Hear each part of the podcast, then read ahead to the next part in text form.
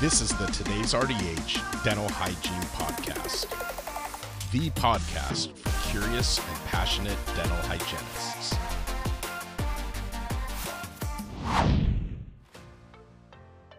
Hi, Kara R D H here. Before we get started, I want to thank Listerine for sponsoring this podcast audio article. There is some exciting new research that shows Listerine antiseptic is four point six times more effective than floss for sustained supragingival plaque reduction. This shows the antimicrobial action of Listerine, in addition to the mechanical action of floss, can help achieve optimal oral health. I highly encourage you to check out the research for yourself by going to rdh.tv slash attack plaque. That's rdh.tv slash attack plaque. The link is also in the description of this audio article.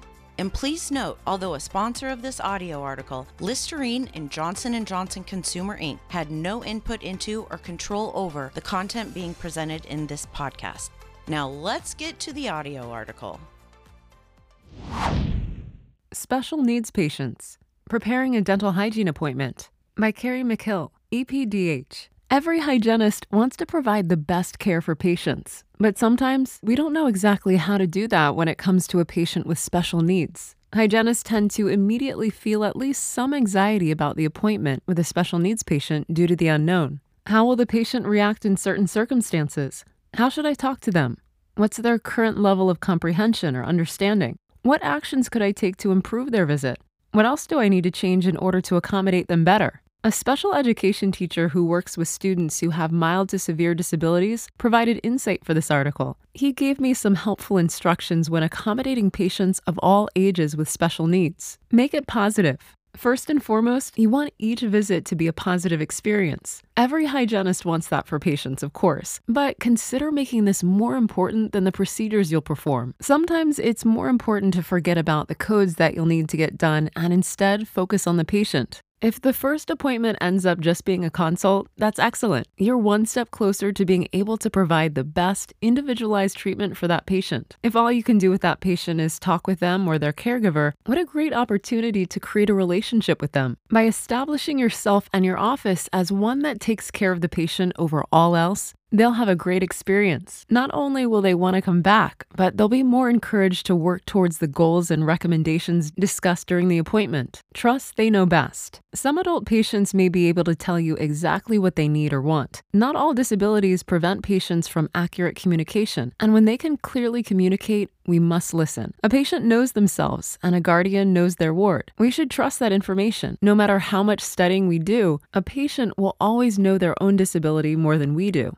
So use that information to adapt the appointment for their needs. One patient with autism spectrum disorder arrived for treatment and pretty much laid down the law. I was a little caught off guard, but appreciated that he relayed to me his expectations. In his case, he said he didn't like it when a clinician talks too fast or interrupts him. He asked for me to let him know if someone would be coming in or out of the room, as he didn't like interruptions or people coming in, standing or sitting behind him. He asked me to avoid loud noises and explain procedures before doing them. All of these requests were completely realistic, and I adjusted the appointment to allow myself the time to accommodate him and make him more comfortable. Consult with their caregiver. If the patient is unable to relay requests or expectations about the appointment, ask their caregiver. A caregiver, guardian, or parent is one of the best resources we have for this special needs patient. They know what the patient likes, what they don't like, what's upsetting them, signs that they're getting agitated, what reduces their stress or anxiety, as well as many other things that a dental provider wouldn't be able to know or guess within the hour that we have with them. If the patient you're treating is a child, always ask the parents how to best accommodate their child during the appointment. It's best to have this information going into the appointment instead of gathering it when the patient's in your chair. The caregiver will be able to tell you if the patient is nonverbal, for example, or if they've had difficulty finding a compatible dental provider. They can explain how the disability presents and what's normal or not normal,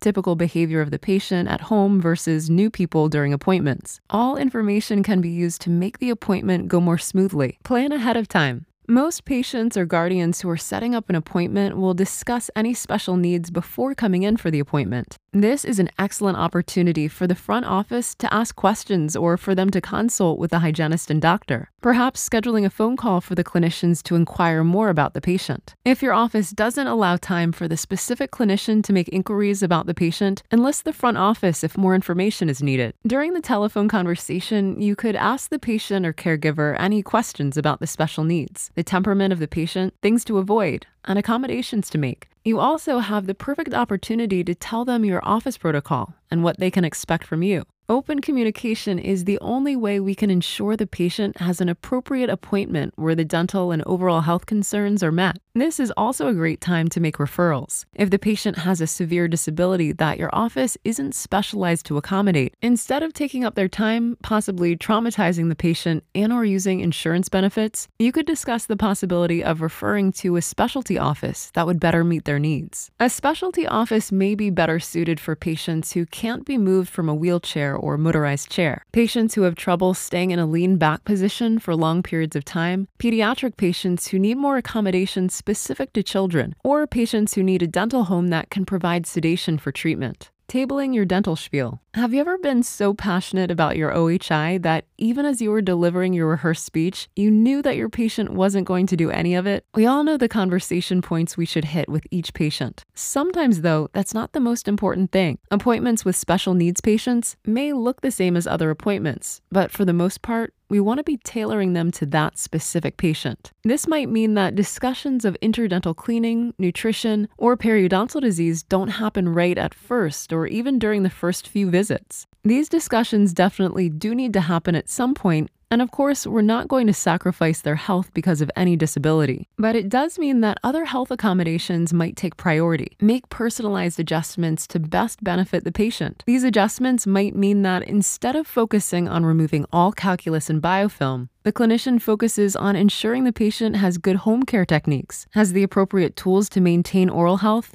electric toothbrush, interdental aids specific to the patient's needs, chemotherapeutic agents, et cetera, or creating positive experiences in the dental office. A great option is using motivational interviewing. Ask the patient or their caregiver why they're here at your dental office. What can we do for them? How can we help them on their journey toward oral and overall health? If they need to take that first appointment to talk to us about what they need, the poor experiences they've had in the past, and what they want at this office, that's the start of a great patient-clinician relationship. Communicate expectations with the doctor. When it comes to patients with special needs, you need to have the time to properly make accommodations for their disability. This comes with the support of your doctor. If you don't already know your doctor's protocol on caring for special needs patients, have a discussion with him or her. Talk about both of your expectations and how an appointment should go. I'm lucky enough to work with an amazing doctor who prioritizes care over production. He trusts me to make the best decisions for the patient. And if that involves taking an hour to just talk with the patient or their caregiver, then he's fully supportive. Though most doctors understand the necessity of making modifications to the appointment, not all value the same quality of care. An employer may focus on the financial aspect of an appointment, as opposed to the hygienist's focus on providing strategies for oral health and the most optimal patient-clinician relationship.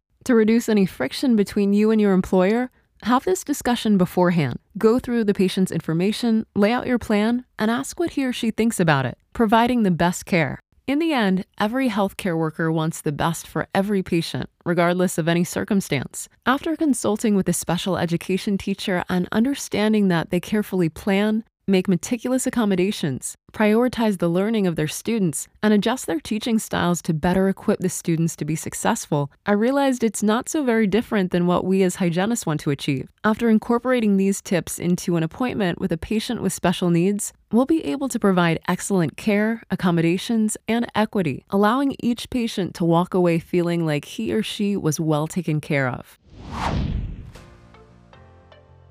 I hope you enjoyed that audio article. Thank you again to Listerine for sponsoring this episode and for their recognition of the important role hygienists play in the dental office. I highly encourage you to check out the new research that shows Listerine antiseptic is four point six times more effective than floss for sustained supragingival plaque reduction. This shows the antimicrobial action of Listerine, in addition to the mechanical action of floss, can help achieve optimal oral health. Head on over to r d h dot t v slash attack plaque That's r d h dot t v slash attack plaque to learn more. And please note, although a sponsor of this audio article, Listerine and Johnson and Johnson Consumer Incorporated had no input into or control over the content being presented in this podcast. Thank you for listening to the Today's R D H Dental Hygiene Podcast. Subscribe on Apple Podcasts, Google Podcasts, Spotify, Stitcher, or wherever you listen to your favorite podcasts.